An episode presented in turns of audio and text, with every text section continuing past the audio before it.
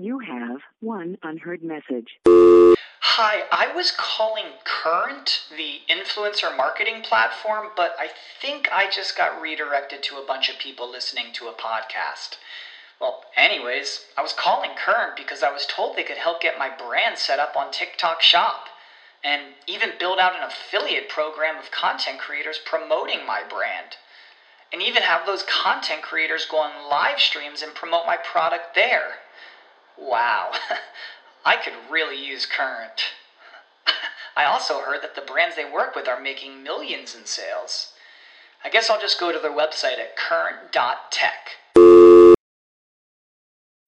When you need mealtime inspiration, it's worth shopping Kroger, where you'll find over 30,000 mouthwatering choices that excite your inner foodie. And no matter what tasty choice you make, you'll enjoy our everyday low prices, plus extra ways to save, like digital coupons worth over $600 each week. You can also save up to $1 off per gallon at the pump with fuel points. More savings and more inspiring flavors make shopping Kroger worth it every time. Kroger, fresh for everyone. Fuel restrictions apply.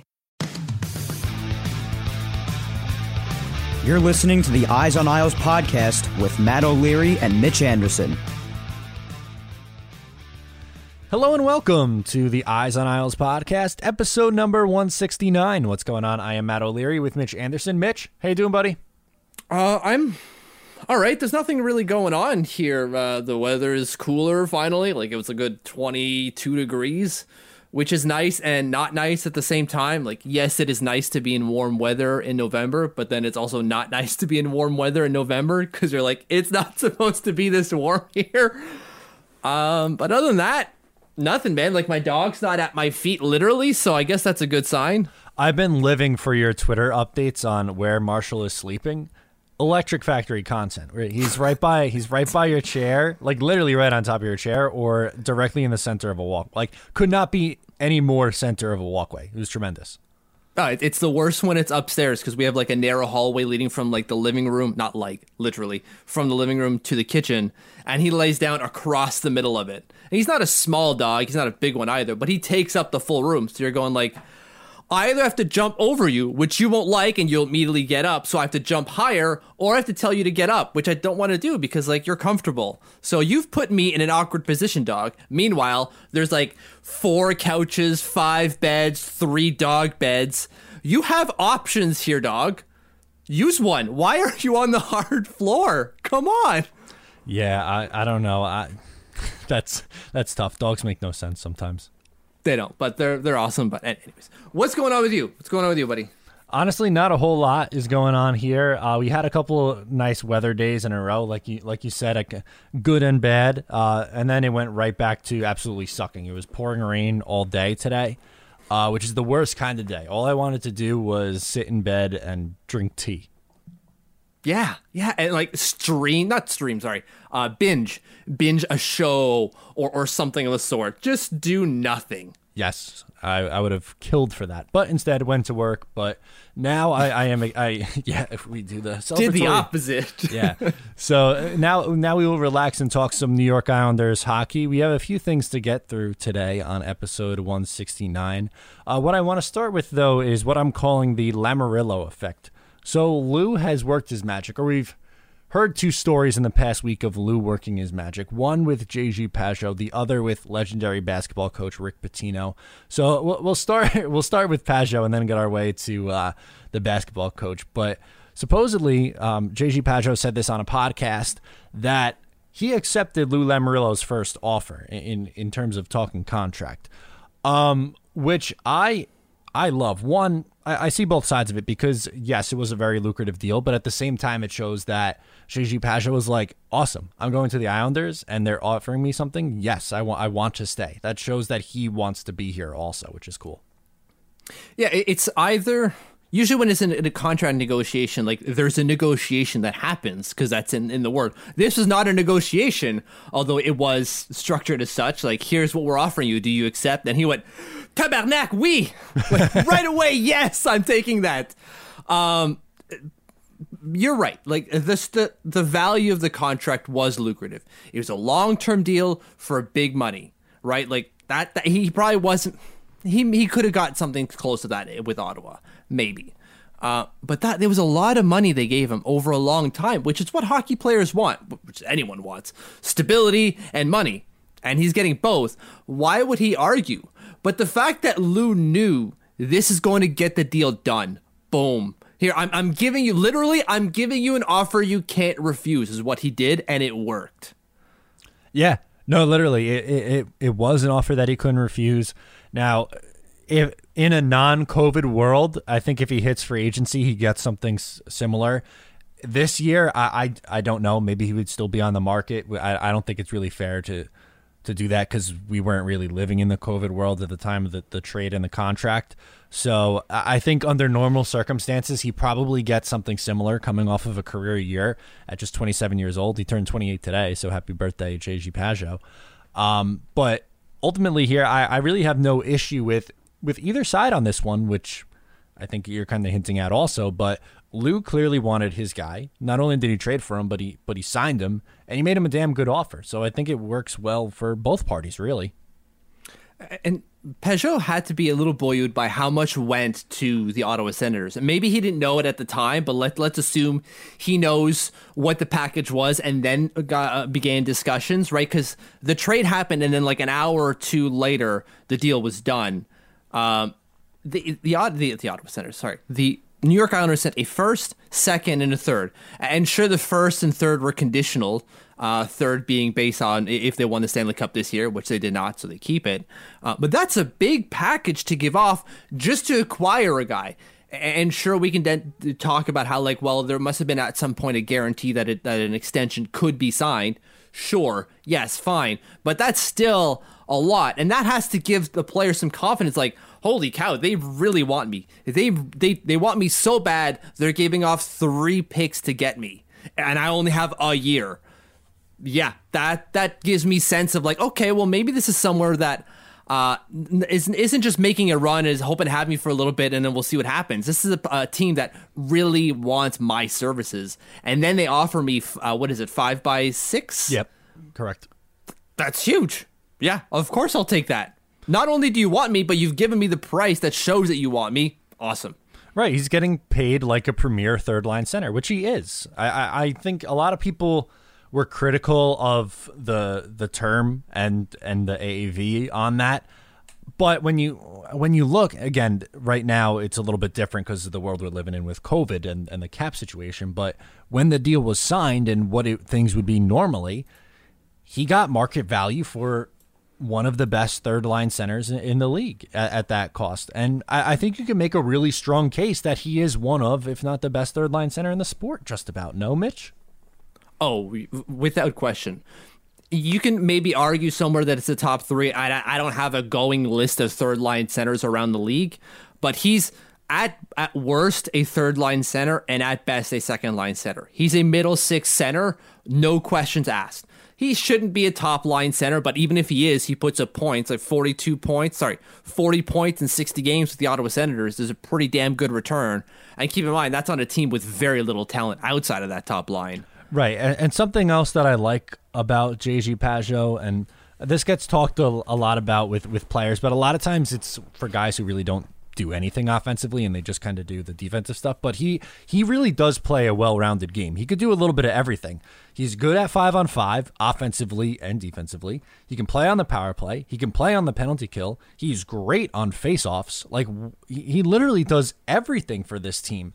And at a high he's to me like Casey Cizikas is someone who a lot of people say, oh, he plays the game the right way. He does a lot of things well, which is true. I'm not taking anything away from Cizikas, but Pageau's like the the better version of that, the more offensive hot ceiling version of that, I guess. Yeah, well, we talk about like poor man Cizikas or, or, or, rich man Cizikas, I guess, but this is like a billionaire Cizikas. Yeah. If you had a bajillion dollars, this is the Cizikas you would build. Uh, and it, it's Jean Gabriel Pageau. He is fantastic, like you say, in every aspect of the game. He'll throw the gloves down as well with a guy right. like that's towering over him. He'll do that. Right. Like th- this is a guy who's in it to win it. He's in it to do anything for your team to win. Maybe not anything. He's not going to like you know kneecap a guy to win, uh, He but might. he will do it the right way to win, which is exactly what you want. He's not going to do something shady on the ice. He's just going to will like give his 125 percent mon Dieu to win. if you were to build like the perfect third line center in a factory, JG Pageau is pretty damn close to what the finished product would be, right? Yes, absolutely. I, I- like you say, like his defensive ability is incredible. He plays or has played at least sixty percent. He's played no less than fifty six percent in the defensive zone. So this is just defensive zone starts mm-hmm. since 2014-15. A- And before that, he only played nine games and 28 games in the NHL. And he was at like a 50 and 47% defensive zone starts. Okay, so we don't have to count that anyway. No, like you could, but like, and sure, like, okay, those two seasons, yeah, he maybe played more offense, but after that, he has been strictly defense. Like in 15 16, he's 64.7% in the defensive zone. Wow. And in 15 16, he scored, hit, that was his second best year, actually his most productive year in the NHL at uh, 43 points with 19 goals and 24 assists. Yeah, I think we'd sign up for that in a heartbeat. No, with the, all the other intangibles that he gives you as well. And again, he played 64.7% of his own starts in the defensive end and still put up 43 points. Incredible. Right, that's the guy who you put out there to win a face-off, get the puck out of the zone, and then create. Like those are reliable pieces. And I, I, know we kind of went off from where we originally were with talking about the Lamoriello effect, but just yes, we're very we're very high on JG Pageau and what he's going to bring to this team for the next six years, which to me is exciting. I am excited to see a full year of JG Pageau on the Islanders. Well, it, it's getting back to what you're saying about Lou is that he recognized that he made a mistake with Derek Brassard. It's not to say that Derek Brassard in and of himself is a mistake. It's that he brought he being Lou brought Brassard in to play third line center. Derek Brassard was not up to snuff for that role. It just he used to be a third line center, maybe even better than that when he was playing with the Rangers. He is no longer. He can no longer fulfill those duties in the way that the Islanders want him to play. Correct. Uh, and he just doesn't fit it anymore. And Lou went and fixed that. He said, "I'm not going to mess around trying to find the Valtteri Filppulas out there. I hit it once. I'm probably not going to hit it at that uh, again. And and if so, like how many times am I going to screw this up? Because he saw what happened when you have, when you roll Derek Brassard out there as your third line center. It just doesn't work, and then your team not capitulates. But if you don't have a third line and Cizikas is out, forget it forget it, you're not going to win. And that's what happened. So he went and fixed that and brought in the best third line center he can get. Yes, he overpaid, I'm using air quotes, but like when you have a mistake and you fix it, you're going to have to pay for it. Yeah, no, I, I agree, and I, I think it was the right decision. And uh, I, I to bring this back home again, Pageau I think sees the direction of where this team is going, which is one of the big reasons why he wanted to stay and was so excited about staying. And, and we'll get to that point specifically, the direction that this thing is going later on in the show. Um, but you're absolutely right. Like he saw where this was the trending. He's going to have a Hall of Fame coach, arguably. He's going to have a, a Hall of Fame at this point when he's looking at the contract, a Hall of Fame GM telling him what to do and how to do things. Uh, in an organization in a in a big market, much bigger than Ottawa, um, under some big spotlights and playing with the team with aspirations. That's huge. That is a huge, and, they, they trust you and they want you. What what else, what more do you want? It's it's it's good for, again. It's good for both sides. I think that's my, my final thoughts on Pageau. It, it works out for both sides, and it was a good thing all around. Yes. Now now tell me who Rick Pitino is. I know he's a basketball coach. I thought he was an NBA coach. So I had to look it up going like, where does he actually coach? And it's Iona State? I Iona, which is in New York. So he was at Louisville for a long, long time. He was with the Knicks, and I think he was with uh, Villanova, maybe. He's more of a he's more of a college basketball coach. Yeah, I don't think his Knick tenure was all that great, but he, is Well, a, whose was? very fair. But he, he did, if I'm not mistaken, he's a two-time national champion at the college level. So I guess if you're playing with Villanova or coaching Villanova, I I know the big team names and like where they they kind of sit in the gamut of like college basketball, but I, I know very little about basketball at all. I, I rarely play the sport, if ever. I can't shoot for the life of me. Um, so when when his name came up, I knew that he was a big name. I just didn't know like why he was such a big name and why it mattered so much. Sorry, it was uh, Kentucky, another big basketball school. Yeah, that's a big. 89 to 97 there. Uh, the Cel- Boston Celtics head coach from 97 to 01, and then was at Louisville from 01 to 17. A little bit of a scandal ended things, and then uh, he's at uh, Iona now. Okay, fair enough. So he got him, he, he being Lou again, got Rick Pitino to sign up for season tickets at UBS Arena. Yeah, UBS Arena on, on a three year deal, too. Not just a one Wow. year Yeah, he locked him in for three years, Uh, which is.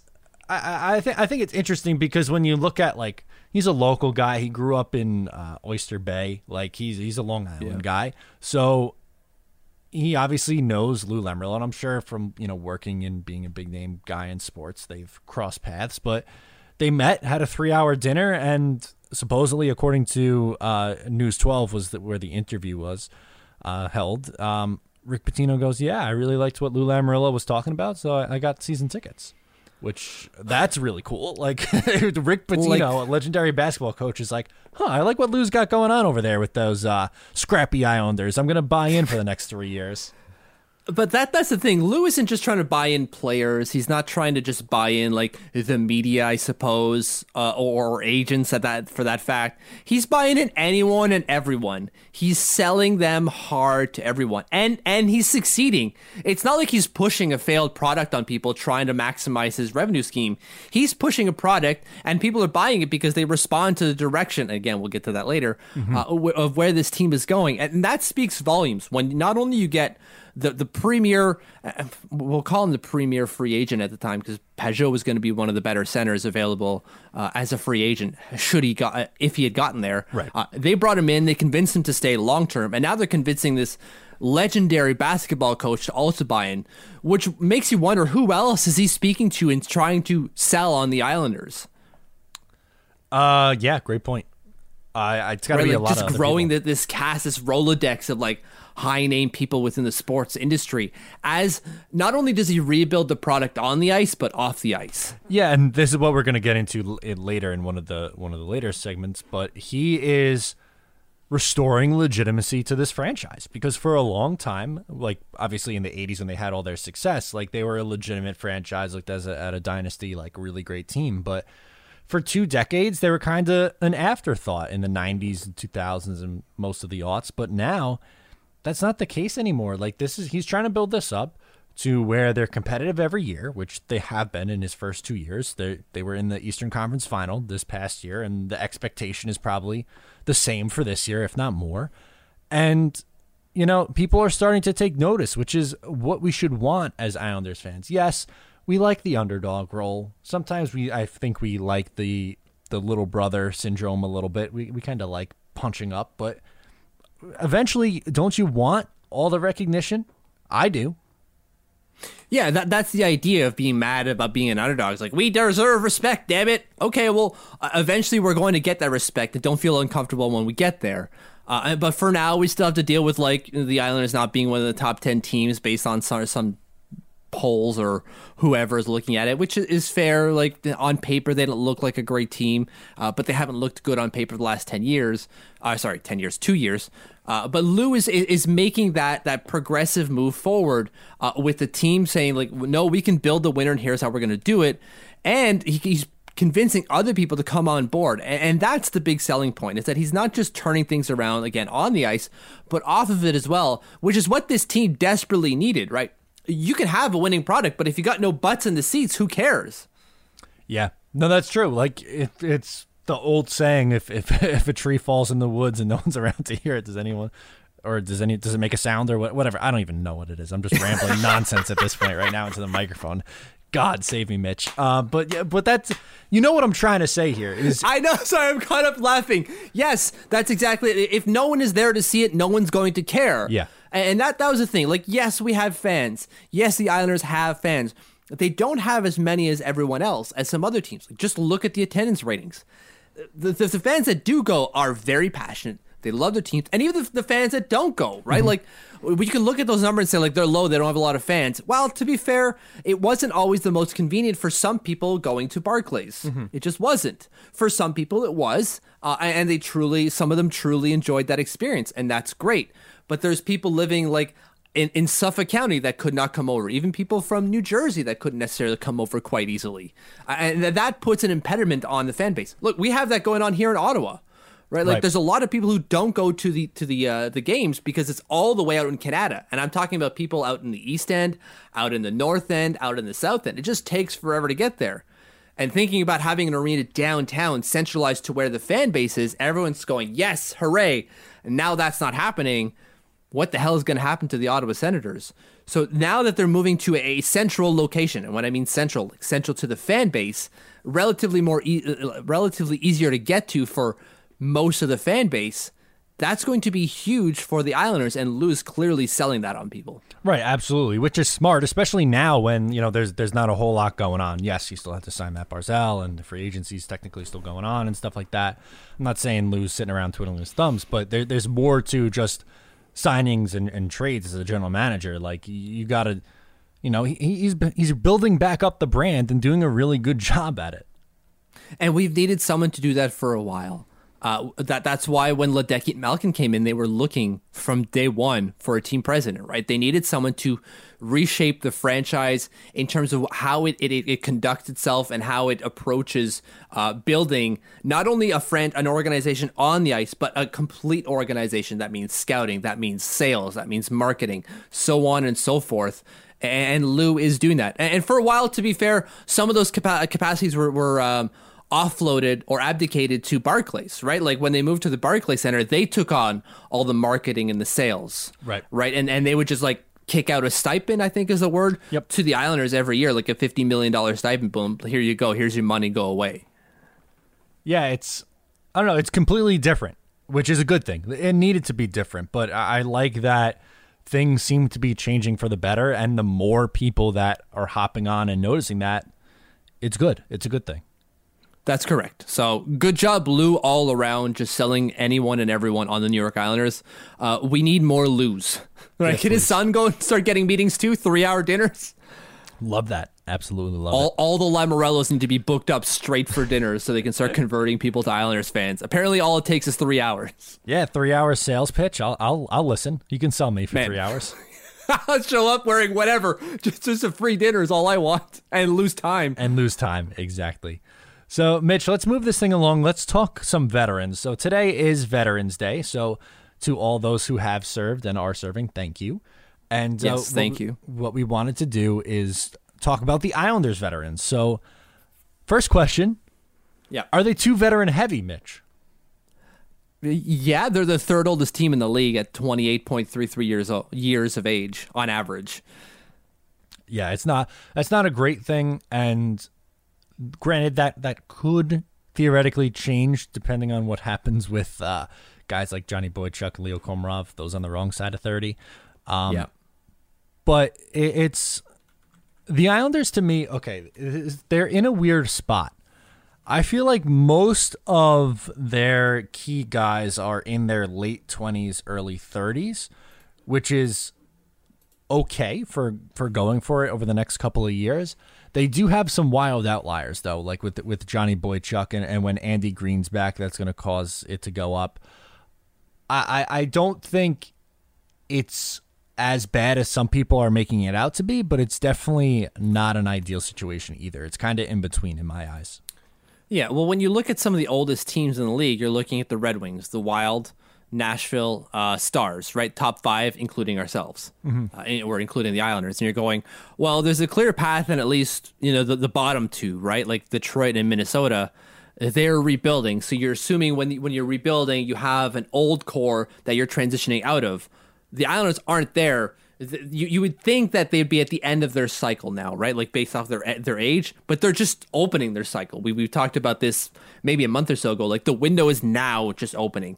It should have been open already based off of the talent in this core, uh, but it, it never was because we didn't have anyone to unlock it. Enter Barry Trotz, and here we are. Um, so we're kind of near the where where it should be nearing the tailing off end of, of whatever cycle we, we should be in. So we, we're, we're left with a pretty old team with like the Anders Lee, Josh Bailey, uh, Brock Nelson, right? Like Brock is, I think, the youngest of those four at 29 years old, if I'm not mistaken. Yeah.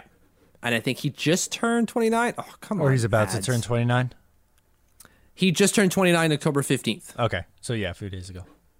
So he's he's the youngest of like the core, right? Uh, uh, at least up front, not including Matthew Barzal. If you're not like that's he's just he's now taking over type of thing. Right, exactly. But uh, depending on what also happens with Kiefer Bellows and Oliver Wahlstrom, that could help sway things back. Like if they get a big year from one of those two guys, or could you imagine both? Like that could make a a huge difference. Right, and, like you said earlier, with the the average age, you, you take out Johnny Boychuk and you put in Oliver Wahlstrom. That's taking out a 36 year old going on 37 in January or December, I think. Either way, uh, and you're putting in a 20 year old who just turned 20 in June. Like Yeah, that, that- that's a big difference on on the average age, right? Yeah, no, that that's going to sway some things around. So, uh, yes, that number on paper doesn't look great, but I don't think it's nearly as bad as some. Like some people are on Twitter, like the the sky is falling. They they they already passed their their prime. They missed their window, and I'm like, yeah, can we pump the brakes on that for a second, please? Yeah, well, like consider. So I only named the top five teams, but if you look at six through ten, you're going Tampa, Washington, Arizona, Pittsburgh, Vegas. Okay. Like cup winner, cup winner. So you six Tampa won the cup this year. Washington won the cup last year or two years ago. Sorry, Arizona, lulz. Uh, Pittsburgh won two cups in the last five years. Vegas probably should have won a cup by now, or at Yeah. least went to t- uh, a Stanley Cup final and probably should have been to at least another one. And they're only three years into Yeah, they- into, into this thing. They've been in the conference final each of their three years in existence. No. Uh, I yeah, Or- I'm going to say yes. I don't want to say I disagree. I just don't remember it. Okay. Well, at least two of the three years. Yeah, I, Yeah, at minimum. And that's like we're, we're talking about like 28.1, 28.06, 28.9 uh, Pittsburgh, and 27.7. There's not a big drop here. Like the Islanders, like I said earlier, if you move Johnny Boychuk out, you bring Oliver Wahlstrom in. Like that, that's not gonna. It's gonna move it down. Even if you still bring in Andy Greene, it's gonna move it down to the lower 28s, and then you're you're in the Dallas Tampa range. Last I checked, Dallas and Tampa just fought for the cup. Yeah. Isn't that what we're looking for? No, exactly, exactly, and obviously, it depends on what happens over the next couple of years. Like, yeah, I'm, I'm not saying you could, you can keep running this thing back year over year over year and expect the same thing. That's not what we're saying, but uh, I, I don't necessarily buy that the Islanders are in a situation where it's gonna have to be blown up in two years. No, got two years. Well, m- mhm. No, don't, Maybe- don't come on, come on. That no, it's not. They're, they're No. not that old. that's true, right? If we're thinking Brock Nelson, right, in two years, Brock Nelson's only going to be Come 31. on. You're talking about 31, 32, 33. That's that's still okay. If it if all those guys are 35, that's a different conversation, but that's not what we're talking about here. We're still talking early 30s. And then we also have to consider some of the other guys. Like Anthony Beauvillier is probably going to be, at, well, is going to be part of that core. He'll be 25. Same thing with Matthew Barzal. That's two 25 year olds at, at their prime. Noah Dobson, we like him, right? He's 20. Yeah, he'll be 22. Ryan Pulock. Ilya Sorokin, right? Yeah, Like, Ryan Pulock just it- turned 26. Like they're not that old in some key areas too. that's just it. So like, yeah, when you look at like two years on top of like Josh Bailey, who's 31, okay, yeah, that that starts to get when you're at 33, sure. And I think that was my only moment of hesitance. Is I, I was looking at Johnny Bo- uh, Josh Bailey and saying like 31 plus two, ugh, ugh. But you know what? You're right. It's not that bad. Even some of the older guys, like Nick Leddy, is going to be here for th- at least another year. He's only 29. It feels like he's 35, but he's only 29 years old. Uh, and he he's just turned 29 in March, or he's going to turn 30 in March. Sorry, that's what I meant to say. Right. I just don't I I don't think it's nearly as bad as what some of the internet is trying to lead you on to believe. And I I just wanted to get that out. Which is typical when it comes to the Islanders, right? Like it's either um, we don't know what to expect from these guys, or the sky's falling, right? It- it's one or the other. And, and I, yes, you can panic when it comes to like the cap, and you look at the cap situation, and go like they are precarious. Yes, that is fair, but it's not like they're so precarious they're going to be trash. Come on. Uh, and also, I I know I know the point you're trying to make, so don't take this as me trying to critique you, but I'm just throwing this out there as well. Tw- 28 of other teams in the NHL also feel the same way about their cap. Exactly right. So I, I am not so worried at all. I, I'm I'm really not. It's not that big of a deal. No, absolutely. So let's get this back talking about the front office, which we were talking about a little bit earlier with Lou Lamoriello.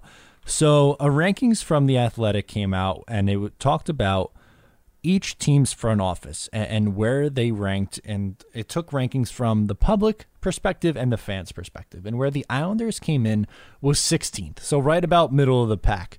Was that where you expected? Do you think that's too high, too low? I think that's fair.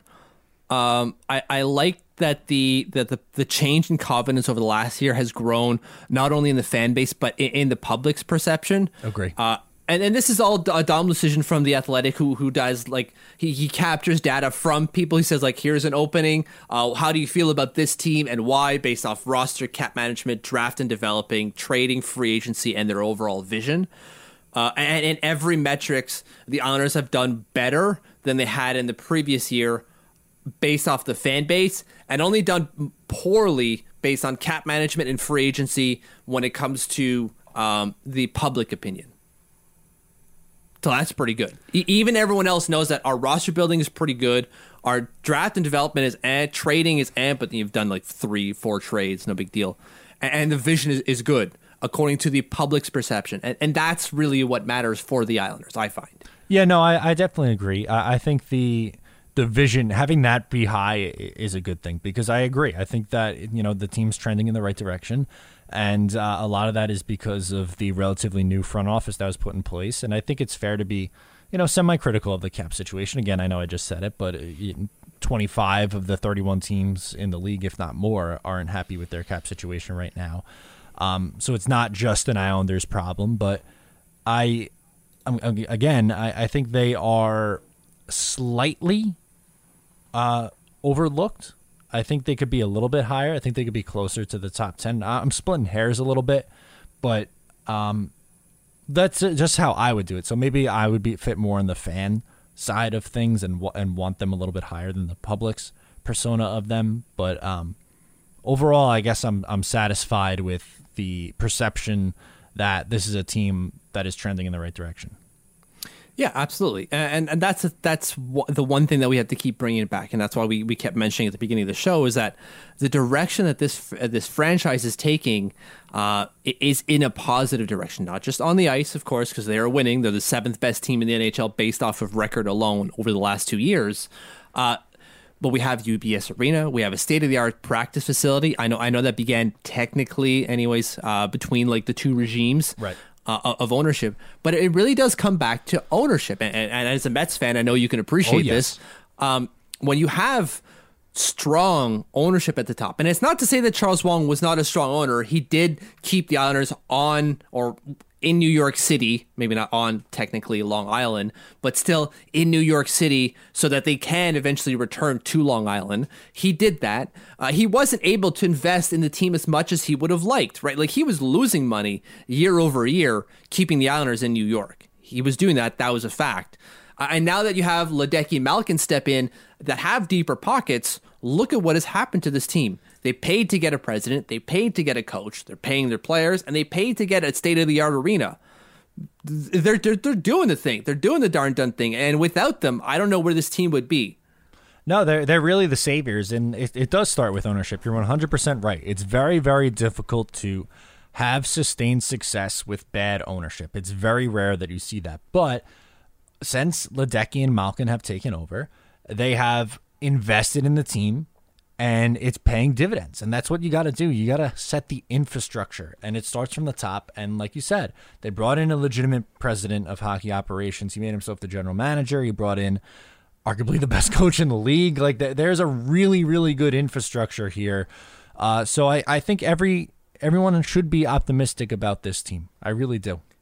I really and it because you have that top down mentality, you have a clear and linear uh, direction as to how this team is going to build towards their ultimate goal. because ultimately they are businessmen and they're looking to turn a profit. Sure. But you don't turn a profit by just sitting on your butt and turning your thumbs. That's not how you turn a profit with any business. You do have to spend money to make money, and, and they're doing that right now. Like I, I would imagine if you look at their coffers, they're like, "We're a little low, guys. I, I'd like to, for there to be more money in my coffers right now." But they're going to turn a what four hundred million dollar investment when they bought the Islanders to a I, I wouldn't say a billion dollar investment, but they could probably easily double their money to eight hundred million dollars in three more years. Yeah, probably with, with the new arena and more, you know, success and gate revenue at the at the new place. Yeah, I love that. M- Maybe I'm being generous with uh, three years because like I, we have to consider the COVID thing, and Yeah. they're certainly not making money right now, and the league isn't being prosperous or is not prosperous over that time. Uh, but I think the, the the point stands. Maybe my my valuation is maybe quite a bit generous to double and But that that's not that's not what this is about. It's about the making the profit, which is exactly what they're doing. When you, when you're getting a new arena, obviously you have to pay for the arena. It's going to be expensive, no doubt about it. But in the long run, that it helps. It's like when you do renovations to your house. You know that when you sell it, it's going to be worth more money. That's right. Exactly right. Uh, but looking at this, is there anything that, that strikes you? Anything that, that comes out? Like by this, I mean like the confidence poll, uh, either from a public opinion stand base or, or from the fan base itself. On the Islanders or just any team in general? The Islanders, just the Islanders. I don't care about any other team. Yeah, no, not really. Did you have something that stuck out to you? Uh, well, the, the fact that cap management is so low, uh, it really makes me think about the cap, and I go like, okay, well, why would Lou get such a, you know a, a lashing, right? Like two point five percent, it has gone down from public opinion. Why would he get such a lashing looking at this at this cap? And yeah, he signed Lee and he signed Nelson uh, and he signed Eberle, although Eberle took a, a five hundred thousand dollar cut, uh, and and Lee he paid too much. But if you look at this cap, if there's one thing that, that that is screwing up this entire cap, it's really just one deal, and that's Andrew Ladd. Yeah, that's true. And he didn't sign that. We can talk about Johnny Boychuk making six million dollars is a lot of money, and, it, and and if that wasn't there, it'd be great. But you can't tell me that Johnny Boychuk did not earn his money, and I don't mean just you, Matt, because I know you won't say that, but anyone. You can come find me, 119 Carrion Street, Ottawa, Ontario. Come find me, Wow. and we'll we'll have we'll have a talking about Johnny Boychuk, who's been worth the money that he signed. Yes, it sucks that we're paying him now six million dollars, specifically in a cap that is now flat. It sucks, but he earned that money. He definitely earned it, and so we can't lament the fact that he's making that money now. No, in in 2015, no one was upset about signing Johnny Boychuk and, and Nick Leddy. You can't do. I hate the revisionist history. I think that's what really rubs me the wrong way is when people come back for fi- like six years into the contract and are like, ah, this really stinks now. Let's just block out the last five years. Like, no, it doesn't work that way. Yeah, right now it, it's it sucks. Paying Johnny Boychuk at this point in his career six million dollars isn't good, but you had to based off of his production in 2014, 15, and the few years after that. Like, what did they pay Johnny Boychuk against the cap his first year? It was like what four million dollars, maybe three, four million dollars. I'm gonna say. I'm gonna gonna bring it up here. Uh, it was 3.36 uh, before they got him. Right, so Three- he was making 3.36 million dollars on the cap when they acquired him from Boston. Okay, exactly. So you got well, your money's worth that year. He he was much higher than a three point three whatever three six million dollar player when he was brought in. So it it evens itself out. Like you, I don't know. And the same thing with Lee. He was making three million dollars against the cap for like three or four years in a row, and was putting up forty goals. So these things even each other out. So it, it's not. I don't know. It's not so black and white. There's gray area. I, I don't like the so much like this good deal, this bad deal. There, there's no in between. It's like it's not that simple, man. No, there's a lot of context. I can't wait till 2024 when people come by and be like, "Ha! Told you Anders Lee would suck, his contract would suck." You're like, "Yeah, okay, well, like that's five years. He's 35 years old at this point." And and yes, paying seven million dollars for Anders Lee was a lot, and Lou didn't want to do it. That's why he was signed on July 1, right? Like Lou did not want to give him seven million dollars, but he eventually had to because you're like, well. I have to sign you. I can't let you go. And you want seven by seven, or uh, yeah, it was seven by eight, but we couldn't give him the eighth year. All right, deal done. And, and like, if we would probably would have paid him less if Jeff Skinner didn't get nine million dollars from Buff uh, from Buffalo, right? Like, we have to factor that in. At that point, Jeff Skinner and, and Anders Lee were kind of like the same player, productive wise, Yeah, uh, production wise, and he got nine million dollars, so we paid less. Right, you, and you have to also look at that. You have to. I'm I'm so glad you brought that up because could you imagine it, if that was nine million dollars? Yeah, we're having a completely different discussion. But like, I I- feel like uh, Buffalo does not get as crucified for giving Jeff Skinner nine million dollars and and and Anders Lee at seven. Like, okay, maybe Anders Lee doesn't score 40 goals again, but I, I definitely think he's in the conversation to score 30 goals this year and the next couple after that as well. He's not going to be 2% shooting on, on the power play. That's just not going to happen again this year. No, you're you're exactly right. And so there is some revisionist history going on, and, and I just really wanted to bring this up with the cap because when you look at it, you're going, yeah, Lou has made a few deals here, uh, but he didn't sign Cal Clutterbuck to three point five million dollars. He didn't, and, and he's not worth it. He's not worth three point five million dollars. You can get me to say uh, Casey is worth a three point three five. Sure, he did sign Leo Komarov to a, a three million dollar deal. That was he bad. did. That was bad. But like he he's he himself has said it. I have never underpaid a player, or I have never not overpaid a player. It just doesn't happen. You That's- always overpay. He has said those words. So like when it comes to cap management, yeah, it sucks right now, but we also have to consider where we are economically, where we are just in terms of the what's going on in the world, and we have to remember like he's not dealing with a team that he's had for years upon years. He's had 2 years. He's going on off season number 3 right now. It's not a lot of time to shake off some of these contracts that are 3 to 4 years long. Yeah, it's de- it's definitely not going to be easy. And honestly, if if he is able to swing, which I, I, think he has a realistic shot to do it, if he's able to swing the Andrew Ladd to LTIR, I think it makes our life a lot easier.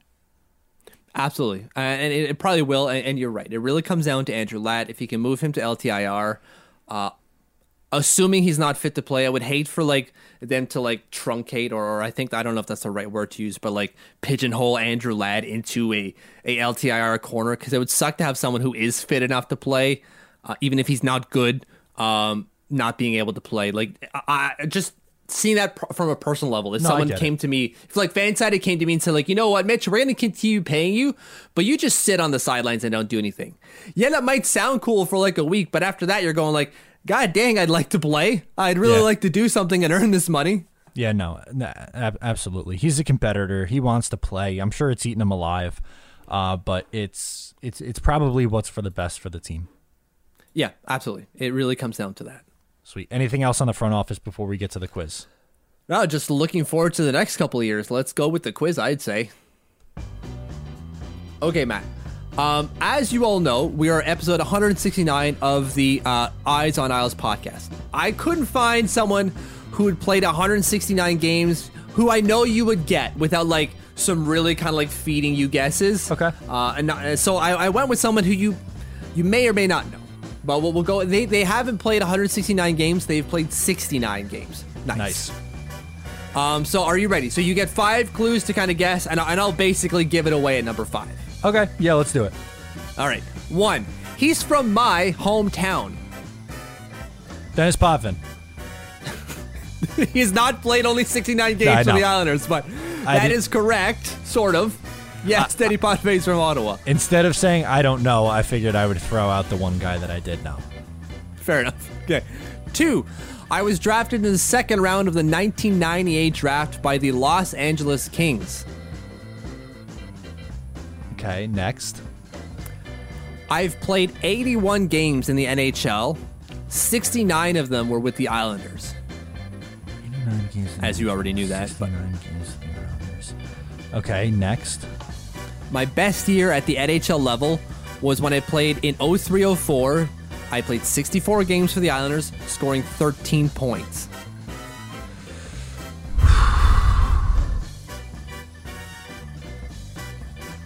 Okay. I don't know. My first name is Justin, and my last name starts with Pappy. Justin Justin Pappy is Starts with Pappy. starts with Pappy. There's a little bit more after the Pappy. Okay. Who is it? It's Justin Papineau. Okay. I forgot about his I know. existence. He played 64 games in 0304. He scored 13 points, eight of them were goals. I, I didn't expect him to be in your wheelhouse, um, but it's the only one that I can I could find to fit there. He was drafted in the second round in 1998, but he was also drafted in the third round of I'm going to say 2000 because his agent like tried to get the Kings to sign him to like this ridiculous entry level contract they just they didn't want to do. Okay. So after 2 years he just like went right back into the prospect pool. Interesting. Uh, I'm looking at his stats right now. Pretty good AHL player. Yep, definitely uh not good at the NHL. Interesting. Did not remember him off firsthand. Okay. 64 games. That's hard it's hard to figure that out. Absolutely. So let's get into the social stuff, Mitch. Going around on Isles Twitter, what do we got this week?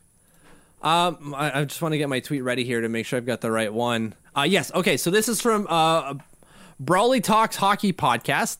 Um, I've never heard of them, but I, I'm glad I now get to hear them. Uh, they asked this question on Twitter: Who would you start, bench, and cut? Your options are Jeff Petry, Jake Muzzin, Ryan Pulock. Okay. I would like to keep Who Ryan would you start, bench, and cut? So Petry, uh, oh, I'd probably have to start Petry, I think, and then Really? yeah, and cut. Wow. Muzzin. Okay. Cut and cut Muzzin. Okay, so for me, it would be start Pulock, bench Muzzin, cut Petry. Although, like it's a it's a close between Petry and Muzzin. Um, I would just I would just prefer Muzzin. Okay. But yeah, for me, it was easy. Ryan Pulock. I think he's the better player of the three. Uh, he's also, I believe, younger He's than all three of yeah, them. he's Or definitely younger than all three of them. It's close. So yeah, It- okay. that's you caught fair. me by surprise there. I know. I'm a surprising guy. What do you want me to say? uh, first one from me, Mitch, is the Yeah. Islanders finally revealed kind of what the reverse retro is going to be. They fooled me. It's the navy blue. I swore that it was going to be the white and the orange one. I I had that down to almost a science. I I saw you write that. I saw you tweet about that. I saw another a, a bunch of other tweets about that saying, "No, it's gonna be the white. The Oilers are gonna be the other one." And I was going, "Sure, it's possible, but like, I don't know. The blue, it just it just looked too much. I wasn't sure at all, so I was very wishy washy on that. But it, yeah, it turns out that they're going some sort of navy blue and orange, uh, and then we'll see what the crest is." Maybe the fisherman crest. Let's get weird.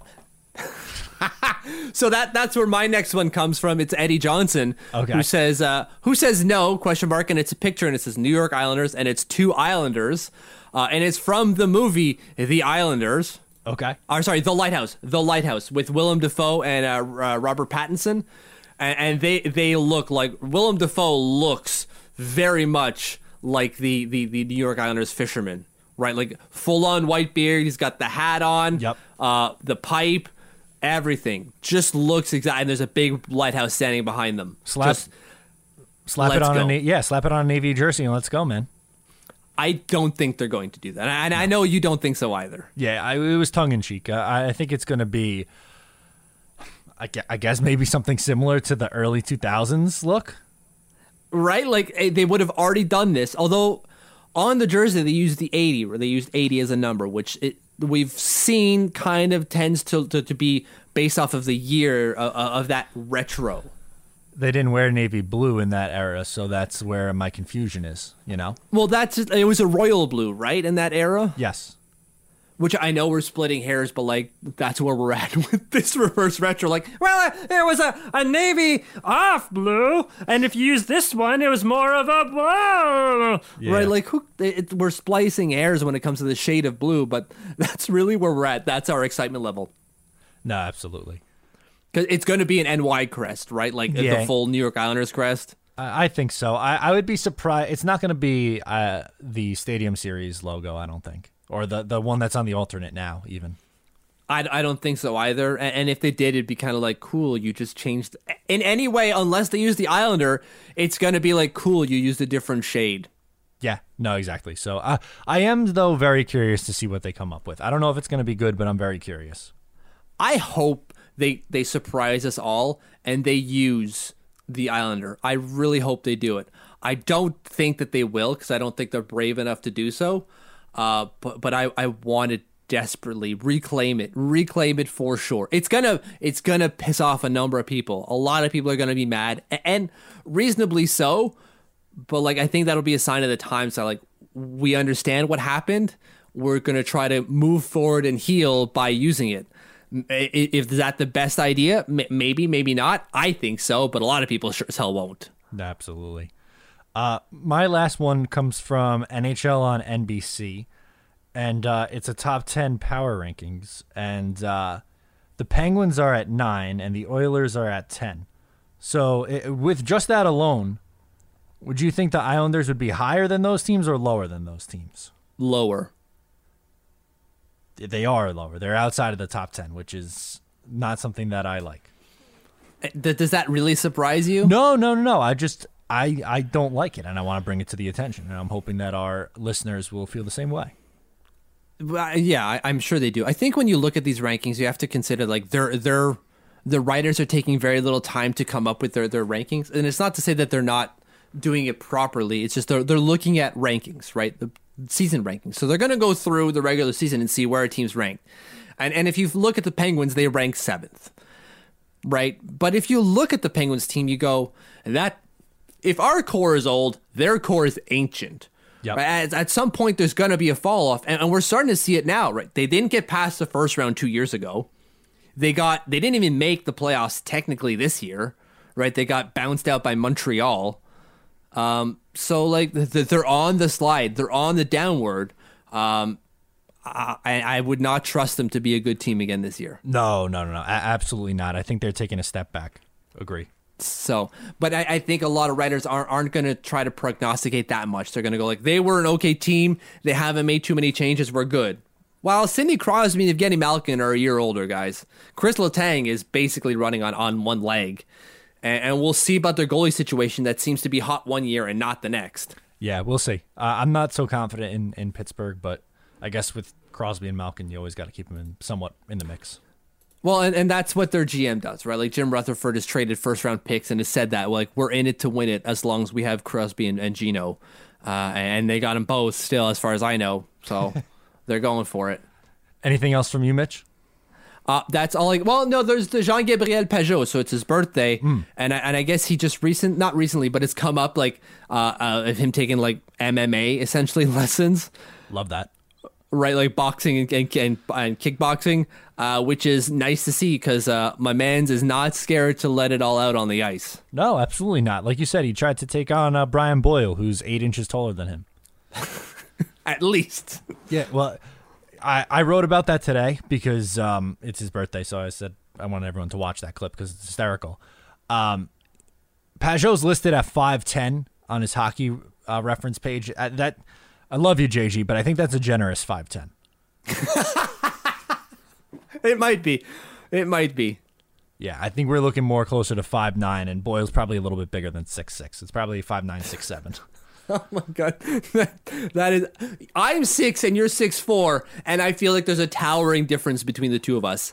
I could only imagine five nine and six six. Right. No, exactly. It's it's a it's a big gap. So, uh, before we get out of here, just want to do a couple of plugs. So wherever you're listening to this show, please make sure to subscribe, rate, review. Really helps us out. We appreciate all the love and support.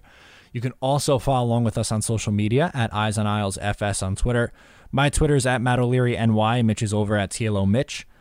You could like us on Facebook, facebook.com slash Eyes on Isles. You could download our app, the Eyes on Isles app, available for iPhone or Android, or you could visit the website too, eyesonisles.com, for all your New York Islanders needs. And last but not least, check out the Patreon, patreon.com slash Eyes on Isles. $5 a month gets you a ton of bonus content. We got mailbag show, we got a live stream, we got a newscast, we got multiple other podcasts that drop during the week where we go in depth, like 25, 30 minutes on one specific topic here on the regular show, we, we do about 40 minutes an hour on, you know, a bunch of different things. No, we go real in depth on one topic once or twice a week, sometimes three times a week, depending on uh, the situation. And uh, when the season starts back up, we'll have post game show. So a lot of fun stuff over there, right, Mitch? Never ending. There's always something going on on the Patreon. So get up on there, patreon.com slash Eyes on Isles. That'll do it for us on episode 169. Once again, I'm Matt O'Leary. He's Mitch Anderson, and we'll talk to you next time.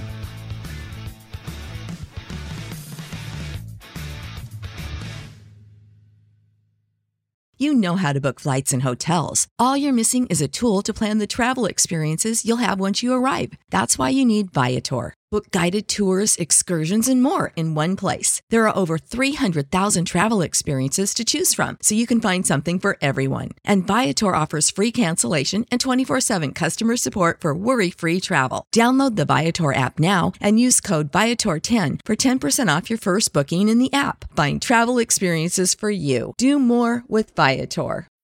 When you need mealtime inspiration, it's worth shopping Kroger, where you'll find over 30,000 mouthwatering choices that excite your inner foodie. And no matter what tasty choice you make, you'll enjoy our everyday low prices, plus extra ways to save, like digital coupons worth over $600 each week. You can also save up to $1 off per gallon at the pump with fuel points. More savings and more inspiring flavors make shopping Kroger worth it every time. Kroger, fresh for everyone. Fuel restrictions apply.